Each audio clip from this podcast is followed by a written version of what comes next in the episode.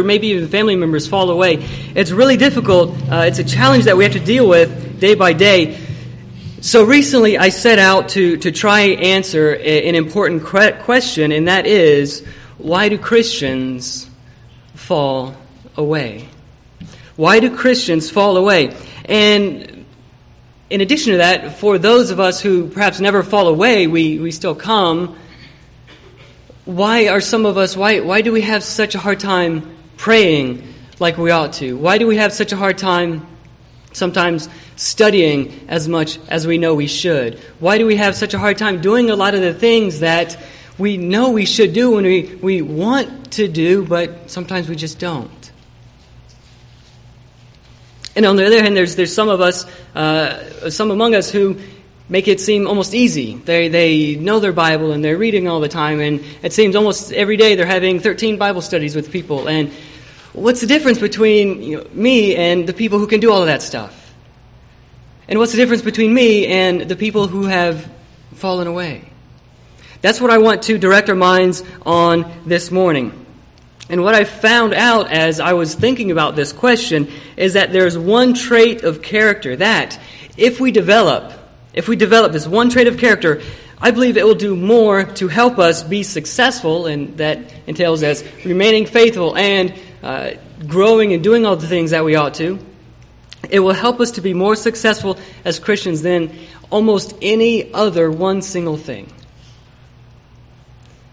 Now, if you want the, this lesson to be really interesting for you this morning, this one trait of character can be not only applied to Christianity, but also to school, for anybody who's in school, to work, for those of us who work for living, to marriages for those who are married, to whatever you set your mind to do, this one trait of character that we'll be looking at this morning will help you to be successful in all of those areas.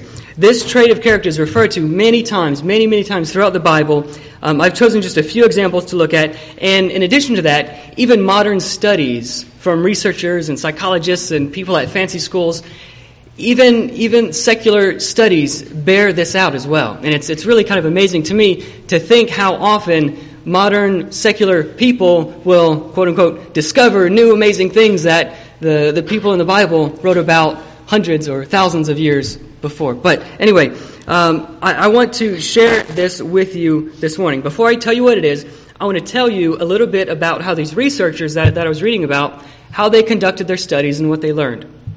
So the first thing that we're going to look at is the National Spelling Bee. The National Spelling Bee, this is, uh, they basically followed elementary school students and middle school students who can spell words like that.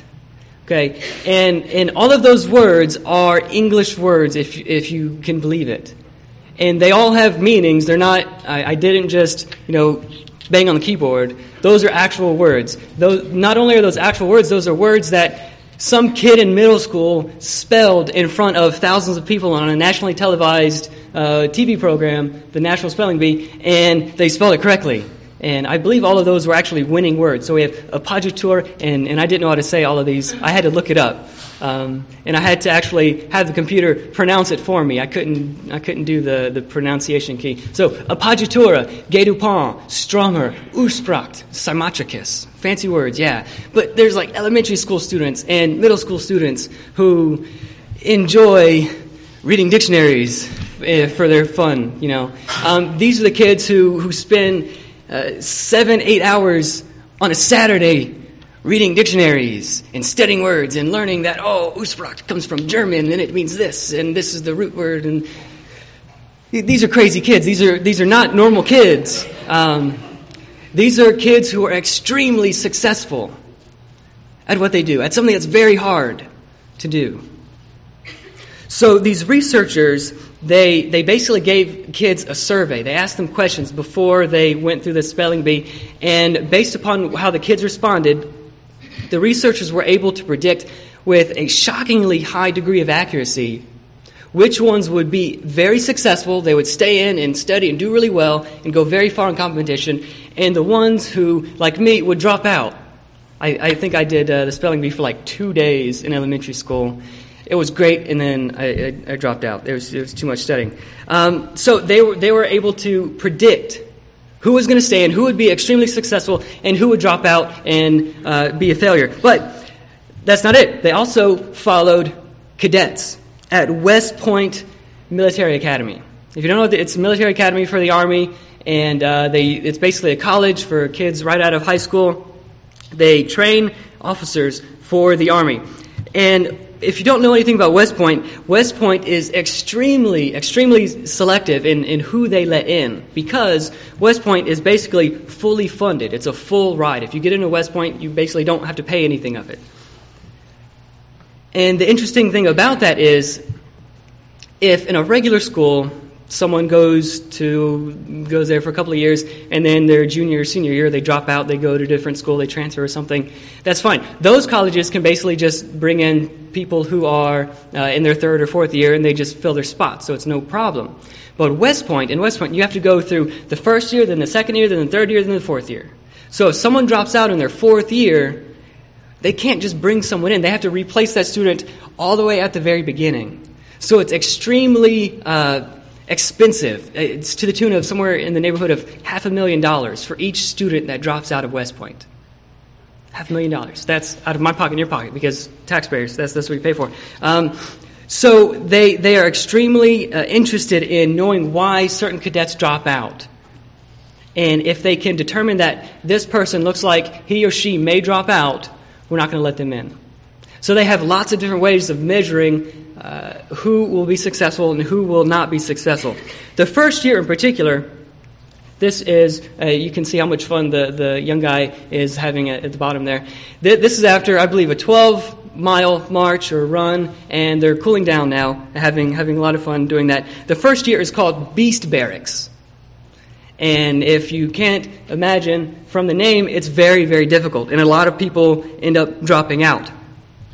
Okay, and West Point carefully measures and gauges how likely the cadet is to drop out, and they got pretty good at it. But what these researchers did, they gave the same survey or similar survey to the to the cadets coming in, and they were better able to predict which students or which cadets would stay in and which ones would drop out and fail, even better than the experts who have been doing it for years and years and years and years. So it's really interesting research. They also looked at uh, not, not only the spelling bee and West Point, they looked at teachers and salespeople.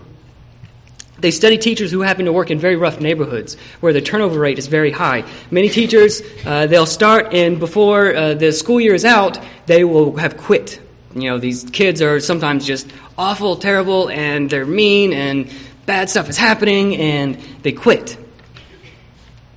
Or for those who do stay on, they measured how successful they were in, in imparting the knowledge that they were supposed to impart. And also, salespeople, they studied private companies and they asked which of their salespeople were going to keep their jobs and which ones would quit. And out of the ones who kept their jobs, who would make the most money? Who would be the most successful? Now, in all of these very different contexts, these researchers were able to predict with very high degree of accuracy who would be successful, who would fail. What is that attribute that they measured? It wasn't IQ. It wasn't social intelligence. It wasn't good looks or physical health or even talent.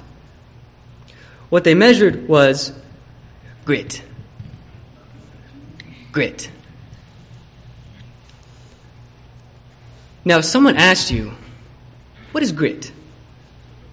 What would you say?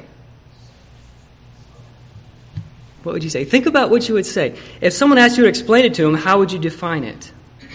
Some of the questions from the, the survey that the researchers asked were uh, included these. If new ideas and projects distract you from previous ones, if you have been obsessed with a certain idea or project for a short time but later lost interest, if you set a goal but later pursued a different goal, if you have difficulty maintaining focus on something that takes more than a few months to complete, and you would answer each question basically on a scale one to five. This applies to me. This doesn't apply to me. If if all of those things sound like you, then you're a lot like me. You're not very gritty. Because I like to start a new project and then do something else and then start something else and then I'll get distracted and all of these things. That's that's me. So when I was hearing these researchers saying this, I was like, hmm, uh, I, maybe I should pay attention. Uh, on the other hand, some of the other questions that they asked was, if setbacks don't really discourage you, if you describe yourself as a hard worker, if you finish whatever you begin, if you describe yourself as a diligent person, then chances are you are quite gritty. Grit. Grit, uh, some people would describe it as good old fashioned persistence in hard work. Persistence in hard work. It's the combination of zeal plus stamina for long term goals. The scripture reading that, that Brother Gavin just read comes to mind. Grit is sticking with the decisions that you've made day in and day out. Not just for a short period of time, not just for a week, not just for a month, but for a year and then another year, and then another year, and on and on and on. Grit is living life like it's a marathon and not like it's a sprint. So, grit, you know, all right, just work hard and stick to it, and that's all you got to do, and you'll be successful. Well, no, that, that's, that's not what we're saying because, you know, that's not really great advice. Everybody knows that. That's common sense, isn't it? Just work hard and you'll be successful. Well, thanks a lot. I, I knew that already. Um, give me a little bit more. Okay there's a few component parts to grit. There's a little bit more to it than that. I'm going to look at three component parts. So if you're taking notes, three component parts. The first one, uh, in, in these component parts, help us to understand what it means to be a gritty person. The first one is optimism.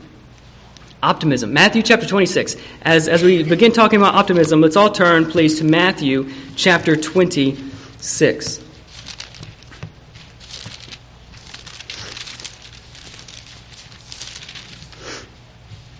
Now, when we think about optimism, you know, it's not just having a sunny disposition. It's not just thinking, oh, you know, the, this glass of water, it's, it's, te- it's half full. I think it's half full, and that's, that's how I'll think about it. That's how we describe optimism, but that's not really what it is. Not at all. Optimism is how you react to a bad situation.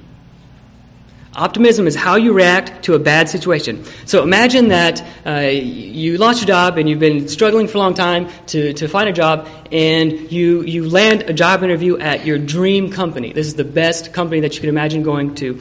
And in this job interview, you completely blow it. You just do terrible upon terrible upon terrible. You wake up late and you show up late and you got some uh, chili dog stuff uh, staining on your shirt, and you called the, the guy interviewing you the wrong name. He said his name was Larry, and you call him Jerry the whole time, and he doesn't correct you because he, don't, he doesn't want to make you feel bad. And every question that, that Larry asks you, he, you, you just, you have no idea, and you're stuttering and you're stammering. This is like the worst job interview, guys. You don't get the job. Okay, it's not a surprise. You don't, you don't get the job.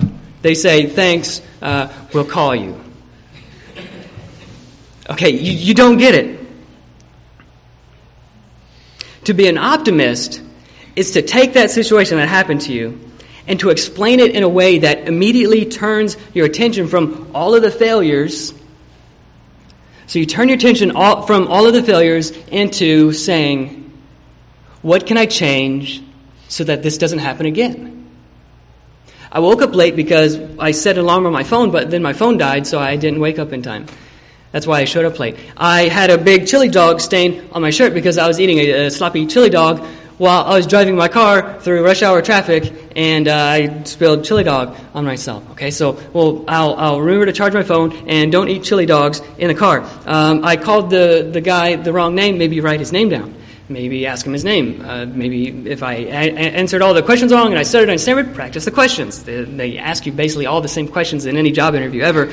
Um, if you do all these things wrong, you think of, okay, well, how can I fix it?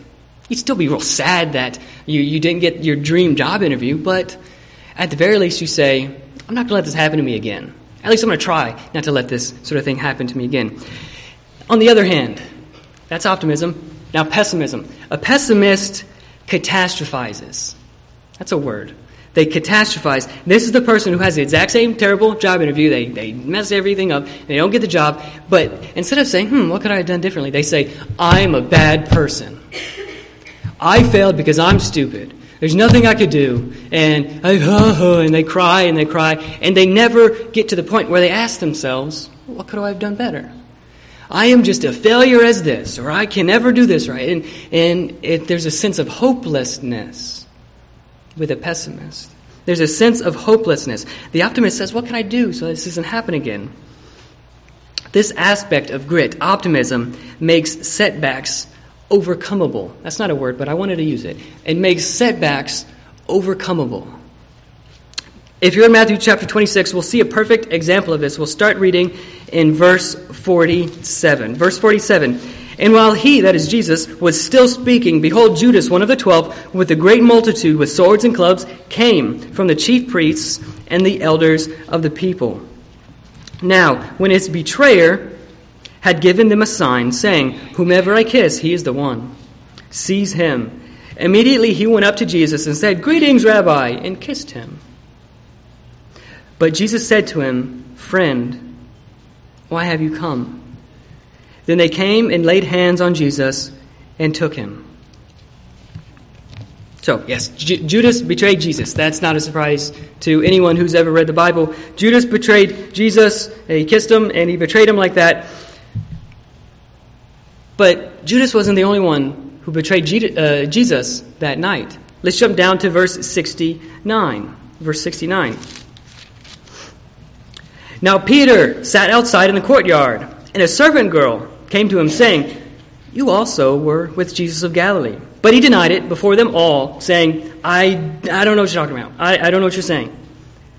And when he had gone out of the gateway, another girl saw him and said to those who were there, This fellow, this fellow also was with Jesus of Nazareth. But again he denied it. This time it was with an oath. I do not know the man. A little later, those who stood by came up and said to Peter, Surely you are, you also are one of them, for your speech betrays you. Then Peter began to curse and to swear and saying, I do not know the man. Peter betrayed Jesus that night too. And just a few hours before, Peter said, No, I will die before I betray you. I would rather die then give up on you.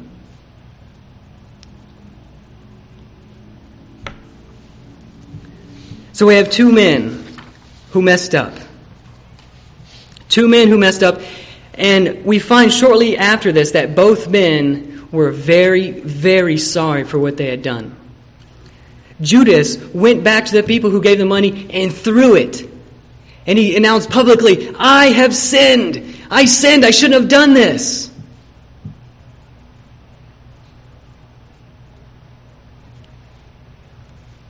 Likewise, Peter went off and he cried great big tears, bitter, bitter tears. He cried over this mistake, and, and I'm sure this mistake haunted him for many, many years. But what happened next, after they both got upset, what happened next is what separates Judas from Peter. You see, Judas gave up. He quit. He wallowed in his own self despair. He let his mistake overcome him and he ended his own life. Judas never asked himself, What can I do so this never happens again? Peter, on the other hand, also failed, and he also felt the same despair that Judas felt, but Peter didn't stay there. He saw a way out for himself by determining to never betray his Lord ever again. The Peter who just a, a, few days before couldn't even stand up to a servant girl. He could he, he his his legs turned to jelly and he he turned into a, a big fat chicken in front of a servant girl. Just a few days later, he boldly defied the murderous council to their faces. Acts chapter 5 and verse 29. He says, "No, we should obey God rather than man."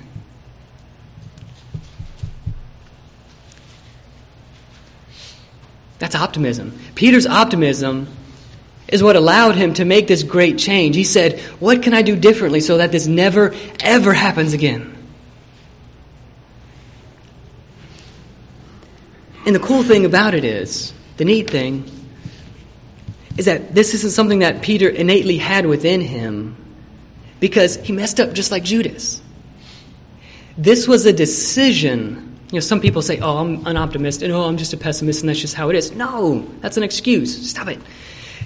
Peter said, I'm never going to do this again. They both messed up. They're both sad, but only one of them made the right decision. It was a choice that he made. Deciding to be an optimist is just as much a choice as what I put on this morning or what you put on this morning. It's just as much something that can be learned as is tying your shoe. Or if you can't tie your shoe, uh, one plus one equals two. This is something that you can learn.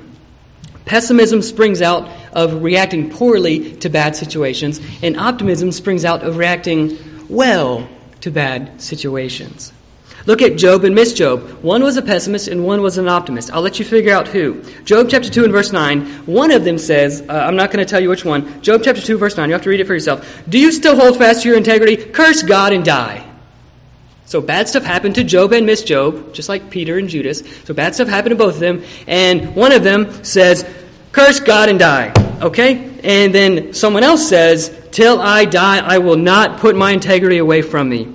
My righteousness I hold fast and I will not let it go. Bad stuff happened to both of them. One of them was a pessimist. They reacted poorly to it. One of them was an optimist. They let it make them stronger. Learning how to be an optimistic person is an important part of grit, and of course, it's an important part of being a faithful Christian because hard times, I don't need to tell you this, guys. Hard times comes to everyone. Each one of us go through tough times. And how we react to that can either make us better or it can make us worse. The second aspect of grit that I want to look at this morning is passion. Passion. In other words, this is a sustained interest or focus. This is the modern word in the Bible when we, we read the word zeal that's what we're talking about. We're talking about a sustained passion or sustained focus on something. And go ahead and turn to 2 Thessalonians chapter 2 and verse 10. We'll, we'll get there in just a second. Now, some people, when they see this picture, Katya, Jonathan, when they see these two pictures, so one is a picture of, of the, the Florida Gators. I think that they're the Florida Gators. I don't know. And uh, that's Josh Groban over there. So some people uh, if, if I were to tell you that, um, if you were to tell me that, hey, Evan, I've got some, some tickets to the championship Gators game, and they're free, I'm going to give them to you, uh, would you like to come? Well, I don't know, not, re- not really. If someone else told me, hey, Evan, I've got uh, these tickets to a, a, uh, Josh Groban concert, and they're free, and they're the front row seats. You can like, he, gonna be so close that he'll like spit on you, and you'll you can like smell him. You're so close. And I'll say, well, you know, if I don't have anything to do, like if I have to mow the lawn or something, I, I won't go. I, I don't care about these things. I don't, I, don't, I don't have a passion for the Gators and for Josh Groban, but other people do. Other people do. They're very much interested in those things. And, and likely tomorrow, Jonathan and Katya will not like, or they won't uh, any longer not like the Gators, and Josh Groban. Does that make any sense? So tomorrow they're still going to like what they like. Okay. Zeal isn't liking something intensely for a short period of time. Kids, for instance, they go through Ninja Turtle phases. You know, you have the Ninja Turtle uh, backpack and the Ninja Turtle pajamas and the Ninja Turtle bed sheets, and you know all the names of the, Ninja Turtles, Michelangelo and Raphael and Donatello and uh, the the other one. Um, I don't, I forgot their names. Um, but then the next year, they're like, oh, I couldn't care less about the Ninja Turtles. Now it's Power Rangers, or now it's whatever. Uh, so that's not what we're talking about. We're not talking about the Ninja Turtles. We're not talking about that kind of stuff. For adults, it's responsibility. Yes, now I'm going to be responsible, and I'm going to eat right, or I'm going to lose weight, or I'm going to get organized, and I'm going to keep the house clean, and I'm going to start on some project, and then a few days later, we're like, oh, it's too much work. Ignore responsibilities, lie on the floor, that's not what we're talking about. We're not talking about things that we're really passionate about. Yeah, I'm, I'm only going to eat lettuce. Or I'm, I'm going to run six miles every day. And then, like, you put on your shoes and you're like, ah, oh, these shoes are a little bit tight. I'm not going to go running. That's, that's not at all what we're talking about. We're talking about zeal, deep interests that are rooted and sustained for very long periods of time. Our brother Paul tells us in 2 Thessalonians chapter 2 verse 10, he tells us one big reason why many people fall away, why many people fail to do what they initially set out to do. Paul says people are lost because they did not receive the love of the truth that they might be saved. The, the word received there doesn't mean that it wasn't given to you or you never had the chance to get it. Like if I say, oh, hey, did you get the, uh, did you receive the package that I, I mailed to you? And like I never mailed it or it got lost in the mail. No, of course you didn't receive it. You didn't have a chance. You, it never came to you. That's not what this word means. 2 Thessalonians chapter 2 and verse 10. That's not at all what it means. What it means is if I were to say, "Oh, happy birthday. Here is a present." And you say, "Thank you for this present," and walk over to the trash and throw it away. The word receive there means not to uh, never have had it had the opportunity. It means to take up or to take hold of, to sustain it, to bear it, to learn about it, to endure it, and to accept it. That's what it means. It means something that has been made available to you, and you take it and you hold on to it, and like they say, out of my cold dead hands you will never pry whatever this thing is. That's, that's the kind of receiving that Paul is talking about here. It's not that people couldn't love the truth if they wanted to, it's that they failed to learn about it. They failed to spend the time with it to love it. And they let it go. Someone might say, well, I just don't really love stuff that much. I mean, there's stuff I kind of like, but I'm not like Katya and I'm not like Jonathan. I'm not like these other people who like really love stuff. Um, that's fine. That's fine. Because of this, loving something doesn't just happen to you. Loving something doesn't just happen to you. You have to find your way, you have to find ways to deepen your love for something. Okay, you have to find ways to deepen your love for something. In, intense interests are not automatic, they're not immediate, they take time. Yeah, the clock and the heart, get it? Okay. They take time, they must be cultivated, they must be worked at. If you would have asked me five years ago, hey Evan, uh, are you interested in boring stuff like marketing, campaign metrics, and uh, strategy, and that all? I I would have given you a very funny look if I even knew what you're talking about. No, um, no, I'm not interested in that kind of stuff at all. But after spending the last few years of my life in the industry that I work in, having a job that I have, now what do I do? Oh, I spend my free time reading about, you know, the latest strategy of this and, and how to code the, the minute little thing on this operating system and this browser and how this email thing and whatever, and you guys don't even know what I'm talking about. It doesn't matter, but I'm, i love it. Okay? Um, and not only that, but I look forward to times when I can get together with other nerds just like myself and talk about all this nerdy stuff. And it's something that's really cool to me. And, and you guys are like, oh, Evan, come on, quit talking about it. But I love it. I've spent a lot of time doing this. And at first I was like, oh, this is kind of stupid. But later, it's like, yeah, this is kind of cool. This is really cool. This is just super interesting. That's kind of how it works. When we focus ourselves on, on a particular thing, we discover amazing nuances about it little quirks and interesting tidbits that we never knew existed. I, I never knew that uh, bolts and things that Jeff tells me all about all the time. You have to do this and that, and there's a lot of stuff with bolts and nuts and all of this stuff, and I never knew that existed. But Jeff is really interested in that kind of stuff, and that's cool. That's that's really cool. We we learned little tidbits about things that we just never knew existed, and we learned to appreciate it and love it. So in turn, we spend more time with it, and then in turn, we, we love it even more, and the cycle continues. Josh Groban and the Gators aren't all that appealing to me because I haven't spent a whole lot of time listening to Josh Groban records, or CDs or MP3s or whatever you guys listen to. Um, and, and, I don't I don't know any of the songs. I know, I know like one or two songs that he sings, and I haven't. I've maybe seen like five minutes of one Gators game, and I don't know any of the people on the team. And and Jonathan's like, these are all the people, and the coach is this, and his wife's middle name is this, and you know he knows all the stats. Um, I haven't spent time doing that, so I don't love that. See? Turn to Psalm chapter 1. Psalm chapter 1, here the psalm writer describes someone who spends a lot of time studying God's Word. Psalm chapter 1 and verse 2. Here someone is described. It says that they spend a lot of time, the word is meditating, day and night on God's Word. And wouldn't you guess how that person is described?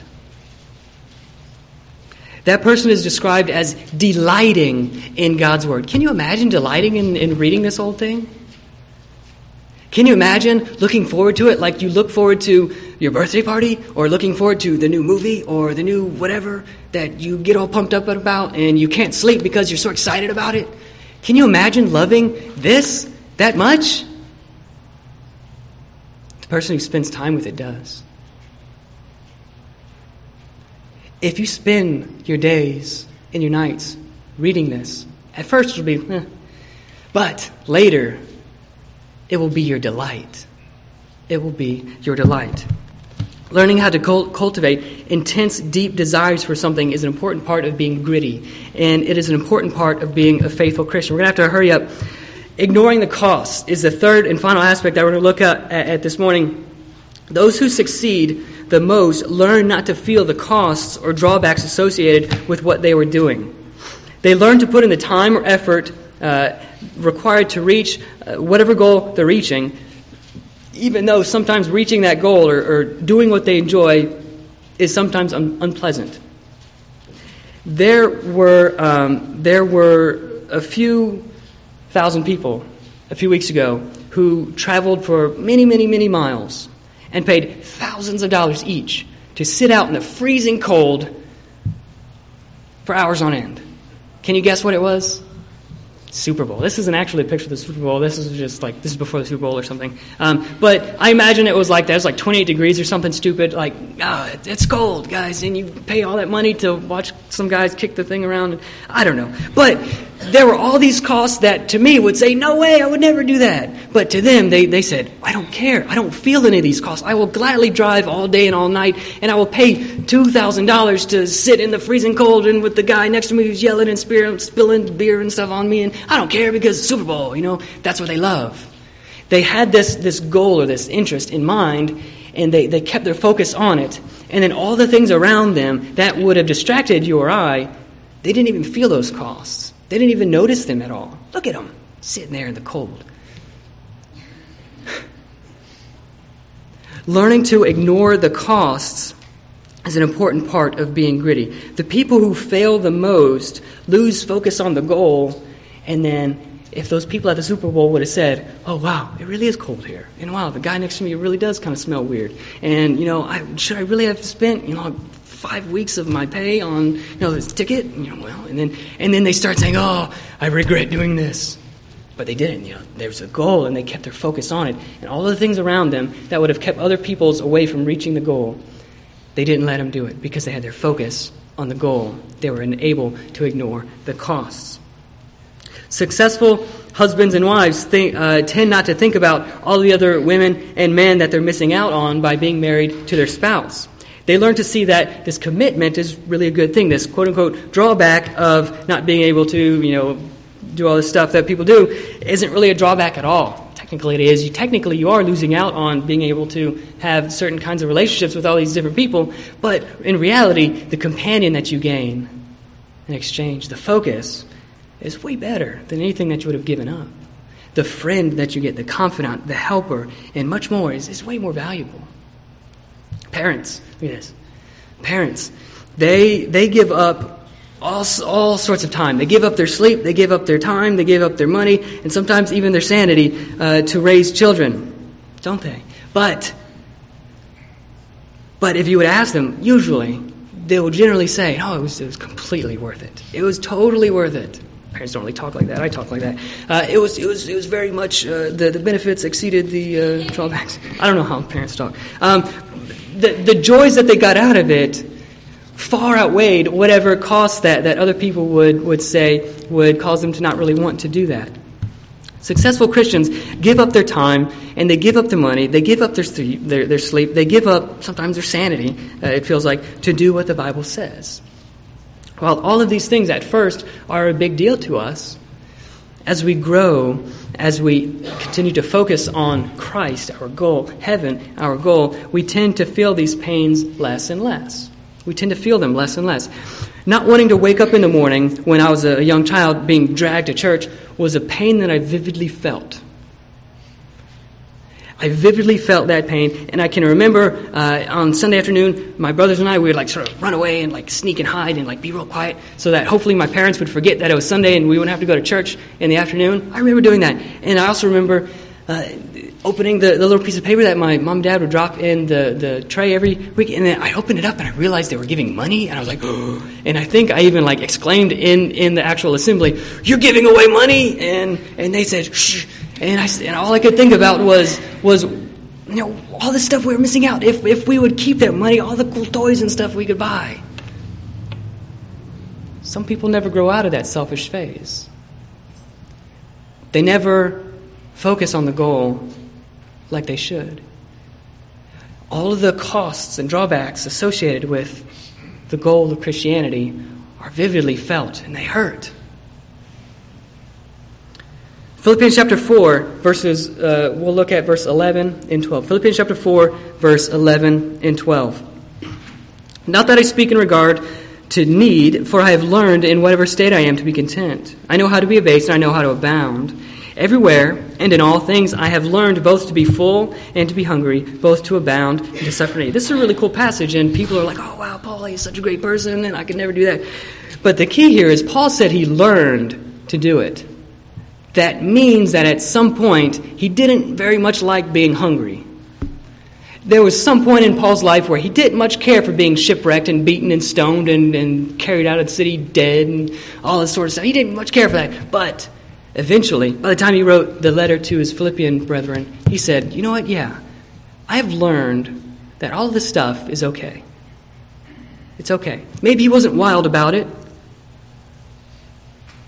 but he said, I've learned to be content.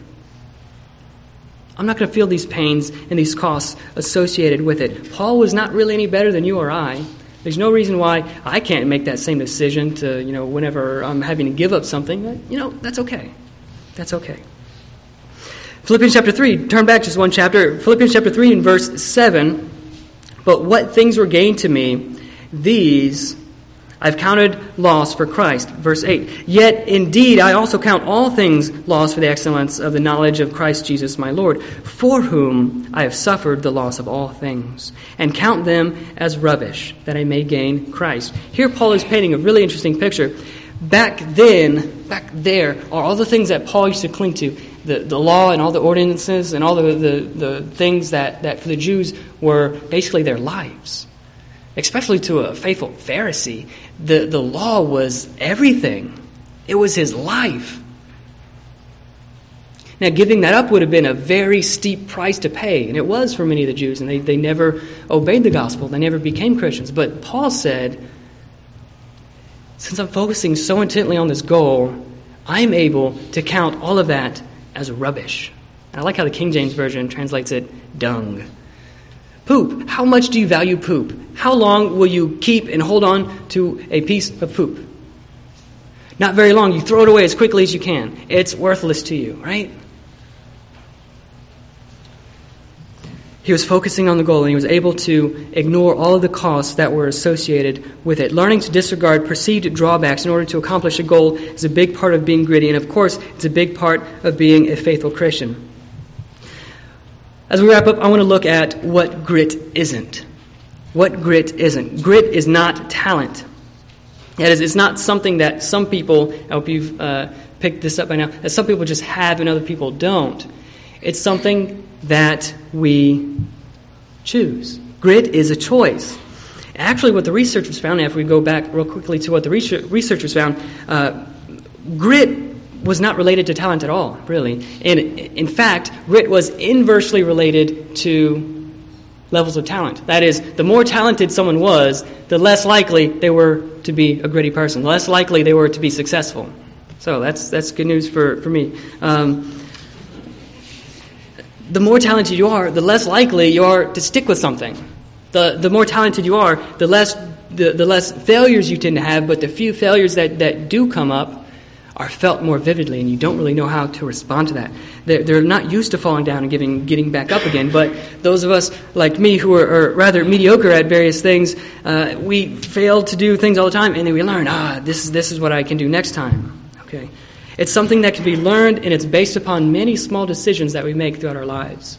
Am I going to react well to this, or am I going to react poorly to this? The grittier kids in the spelling bee were more willing to put in lots of hours of deliberate practice. And deliberate practice is when practicing is no longer fun. So these, these weird spelling bee kids, they didn't always enjoy reading the dictionary. Sometimes it was fun to them. But every once in a while, it would get to the point where, ah, this isn't fun. I'd rather be reading some other book or doing something else. Uh, but they stuck to it. They practiced anyway. They, they, they, they muscled through it. They could think of other things that, would, that they would rather be doing, but they kept practicing. Sometimes we might think that for this other person, talking to people about the Bible is really easy. For this other person, remembering where passages are when I need to remember them is really easy. They, they know where everything is. And, and quoting passages is just super easy. It's, it's a piece of cake to them. But for me, it's hard. For me, it's frustrating. For me, I get nervous. For me, it's really difficult.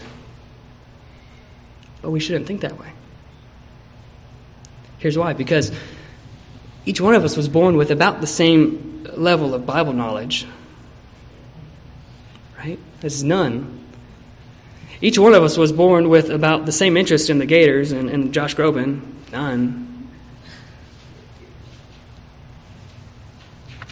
If someone is really good and comfortable with talking to people about the Bible, you better you better believe that the first dozen times they did it, they were kind of nervous. You better believe the first few times they did it, they did a kind of bad job. If someone's really good at, at remembering where verses are, you better believe they had a lot of uh, nights where they felt stupid because they couldn't remember uh, where uh, what you call it was and the thing where the guy said uh, the thing. You know what I'm talking about. They had a lot of moments like that, but instead of saying, "Ah, oh, this makes me feel stupid, so I'm never going to do it again," they said, "Nah, I'm going to work harder so this doesn't happen again." They put the hours in necessary. They chose to turn off the TV. They chose to put down the phone or close Facebook, or the, they chose to wake up early if they don't have enough time during the day. They chose to give up to, to give up their free time. They chose to put time into something they wanted to love and they wanted to be good at. They put concerted effort into reaching the goal that was important to them. So, what's the takeaway from this lesson as we wrap up? What can we do differently? What can we go home knowing and doing differently as we, as we leave this morning. The first one, decide to be gritty. Decide to be gritty, and part of that is when you mess up, go ahead and cry. It's okay to be upset. You know, gritty people aren't machines, they're not robots. Um, they still get upset at the things when they mess up. But when they're done being sad, they say, How am I going to learn from this? Go ahead and cry, but when you're done crying, learn from whatever your mistake was. Second, choose to spend time with what you want to love. Sometimes it's not, it's not just about doing what you want to do, it's doing what you want yourself to want to do. Does that make sense? Doing not only, not, not just what you want to do, like, oh, I don't want to read my Bible, but I'd like it if I would want to read my Bible. So I want to read my Bible. Choose to spend time doing the things that you want to love, and you'll love it more. Forget all the, the sleep and the TV shows that you're missing out on. Focus on the goal. Ignore the cost. Forget all of the, the things that your friends and coworkers and other people might be able to do and get away with and all that sort of stuff. Forget about it. Because the goal of getting to heaven, the goal of hearing, well done, you did a really good job, you've been a faithful servant, and, and here's your reward. That's worth it. That's going to be worth it. That indeed is going to be worth it. The people who uh, fall away. Why do some Christians fall away uh, and others don't? I think a big part of it is because they, they never decide, they never learn how to be gritty. They never learn how to be gritty. It's largely due to this trait of character. Those who learn it and develop it and choose to make the right decisions and recognize when they can do better, they tend to be far more successful, not only as Christians, but in, in every aspect of their lives. Those who refuse to develop it will more often fail. So this morning, let's determine within ourselves to be more gritty. Let's determine within ourselves to be faithful, successful Christians and teach that to others. Go ahead and grab your songbook. In just a second, we're going to sing a song of invitation. And this song is designed to, to prick your hearts, to, to make you think, hmm, am I doing what I'm supposed to be doing? If, if you're a Christian and you haven't really been doing what you're supposed to be doing, if you know that you're not really any better suited to serve God today than you were a year ago, then repent. And repent quickly. Go ahead and determine within yourself, make it right between you and your God. Also, if you're a Christian and you've done something, you've sinned publicly, and you need to take care of it publicly, you have that opportunity. You can come forward as we sing. Also, those of us who, who are visiting, maybe you're not a Christian, you have the opportunity, if you know what you need to do in order to be saved, you have the opportunity to, to let that need be known as we, as we sing the song we're about to sing. Or if you'd like to study further, please, you can also let us know. Please come forward now as we all together stand and sing for encouragement. There's a great day coming, a great day coming, there's a great day coming by and by, when the saints and